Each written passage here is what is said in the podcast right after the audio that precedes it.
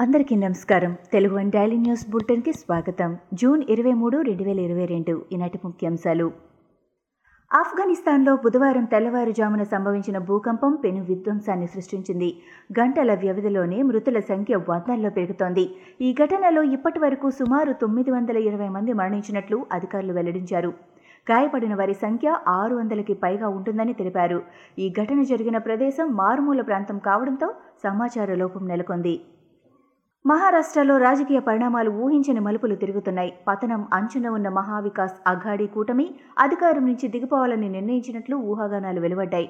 ఈ సాయంత్రం సీఎం ఉద్ధవ్ ఠాక్రే రాజీనామా చేయనున్నట్లు వార్తలు వచ్చాయి. ఈ నేపథ్యంలో తాజాగా ఆయన కరోనా బారిన పడటం గమనార్హం. సికింద్రాబాద్ రైల్వే స్టేషన్పై దాడి ఘటనలో ప్రమేయం ఉన్న పది మందిని పోలీసులు అరెస్టు చేశారు. రైల్వే పోలీసులు వారిని విచారించిన అనంతరం పలు సెక్షన్ల కింద కేసులు నమోదు చేస్తారు. గాంధీ ఆసుపత్రిలో వైద్య పరీక్షల అనంతరం బోయగూడలోని రైల్వే కోర్టులో మేజిస్ట్రేట్ ముందు హాజరుపరిచారు. మేజిస్ట్రేట్ రిమాండ్ విధించడంతో నిందితులను చంచల్గూడ జైలుకు తరలించారు.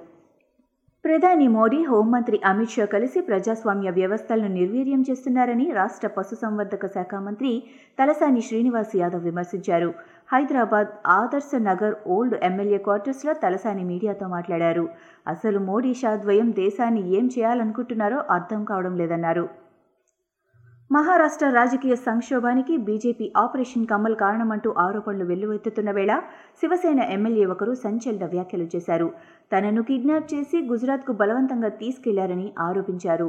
వారి నుంచి తప్పించుకొని తాను ముంబైకి వచ్చేశానని తన మద్దతు ఉద్ధవ్ ఠాక్రే కానీ స్పష్టం చేశారు. సీబీఐ విచారణకు ఈరోజు హాజరు కాలేనని వైసీపీ నేత మాజీ ఎమ్మెల్యే ఆమంచి కృష్ణమోహన్ చెప్పారు. ఈ మేరకు ఢిల్లీలోని సీబీఐ సైబర్ క్రైమ్ విభాగం అధికారులకు ఆయన సమాచారం ఇచ్చారు. ముందుగా నిర్ణయించుకున్న షెడ్యూల్ ప్రకారం వేరే కార్యక్రమాలకు హాజరు కావాల్సి ఉందని సమయం ఇస్తే వారం రోజుల్లో విచారణకు హాజరవుతానని సీబీఐని కోరారు. త్వరలోనే రాష్ట్రంలోని అన్నదాతలకు రైతు బంధు పెట్టుబడి సాయం జమ చేస్తామని తెలంగాణ వ్యవసాయ శాఖ మంత్రి సింగిరెడ్డి నిరంజన్ రెడ్డి వెల్లడించారు. ఇప్పటికే ఆర్థిక వ్యవసాయ శాఖలకు సీఎం కేసీఆర్ ఆదేశాలు జారీ చేసినట్లు తెలిపారు. గతంలో లాగానే ఈ వానాకాలంలో కూడా సకాలంలో సొమ్ము జమ చేస్తామని రైతులెవ్వరూ ఆందోళన పడవద్దని తెలిపారు. అగ్నిపథ్ పథకం తీసుకురావడం ద్వారా కేంద్ర ప్రభుత్వ సైన్యాన్ని బలహీనపరుస్తోందని కాంగ్రెస్ అగ్రనేత రాహుల్ గాంధీ విమర్శించారు.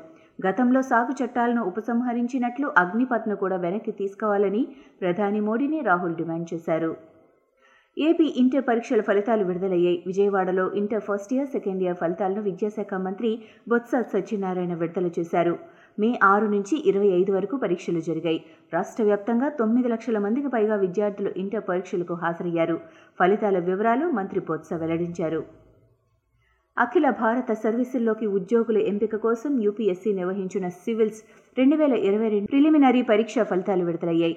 సివిల్స్ మెయిన్స్కు మొత్తం పదమూడు వేల తొంభై మంది అభ్యర్థులను ఎంపిక చేసినట్లు యూపీఎస్సీ వెల్లడించింది. సెప్టెంబర్ పదహారు నుంచి ఇరవై ఒకటి వరకు సివిల్స్ మెయిన్స్ పరీక్షలు నిర్వహించినట్లు పేర్కొంది.